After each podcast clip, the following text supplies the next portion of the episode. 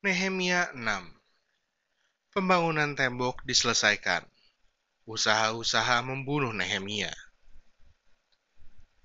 Ketika Sanbalat dan Tobia dan Geshem, orang Arab itu, dan musuh-musuh kami yang lain mendengar bahwa aku telah selesai membangun kembali tembok, sehingga tidak ada lagi lobang. Walaupun sampai waktu itu di pintu-pintu gerbang belum kupasang pintunya maka Sanbalat dan Geshem mengutus orang kepadaku dengan pesan, Mari kita mengadakan pertemuan bersama di Kevirim, di lembah Ono. Tetapi mereka berniat mencelakakan aku.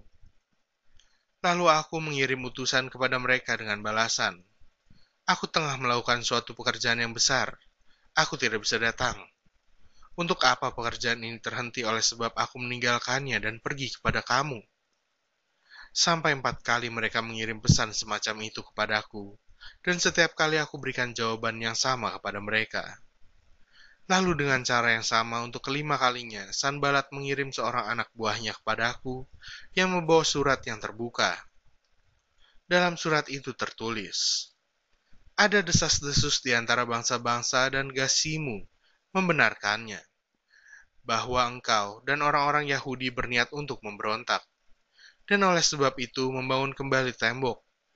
Lagi pula, menurut kabar itu, engkau mau menjadi raja mereka. Bahkan engkau telah menunjuk nabi-nabi yang harus memberitakan tentang dirimu di Yerusalem. Demikian, ada seorang raja di Yehuda. Sekarang berita seperti itu akan didengar raja. Oleh sebab itu, mari kita sama-sama berunding. Tetapi aku mengirim orang kepadanya dengan balasan, Hal seperti yang kau sebut itu tidak pernah ada. Itu isapan jempolmu belaka. Karena mereka semua mau menakut-nakutkan kami, pikirnya. Mereka akan membiarkan pekerjaan itu sehingga tak dapat diselesaikan. Tetapi aku justru berusaha sekuat tenaga. Ketika aku pergi ke rumah Semaya bin Delaya bin Mehetabel, sebab ia berhalangan datang, berkatalah ia, biarlah kita bertemu di rumah Allah, di dalam bait suci dan mengunci pintu-pintunya karena ada orang yang mau datang membunuh engkau. Ya, malam ini mereka mau datang membunuh engkau. Tetapi kataku, orang manakah seperti aku ini akan melarikan diri? Orang manakah seperti aku ini dapat memasuki bait suci dan tinggal hidup? Aku tidak pergi. Karena aku ketahui benar bahwa Allah tidak mengutus dia. Ia mengucapkan nubuat itu terhadap aku karena disuap Tobia dan Sanbalat. Untuk ini ia disuap, supaya aku menjadi takut lalu berbuat demikian sehingga aku berdosa.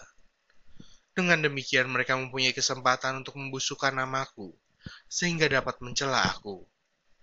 Ya Allahku, ingatlah bagaimana Tobia dan Sanbalat masing-masing telah bertindak. Pun tindakan Nabiah Noaja dan nabi-nabi yang lain yang mau menakut-nakutkan aku maka selesailah tembok itu pada tanggal 25 bulan Elul, dalam waktu 52 hari. Ketika semua musuh kami mendengar hal itu, takutlah semua bangsa sekeliling kami. Mereka sangat kehilangan muka dan menjadi sadar bahwa pekerjaan itu dilaksanakan dengan bantuan Allah kami.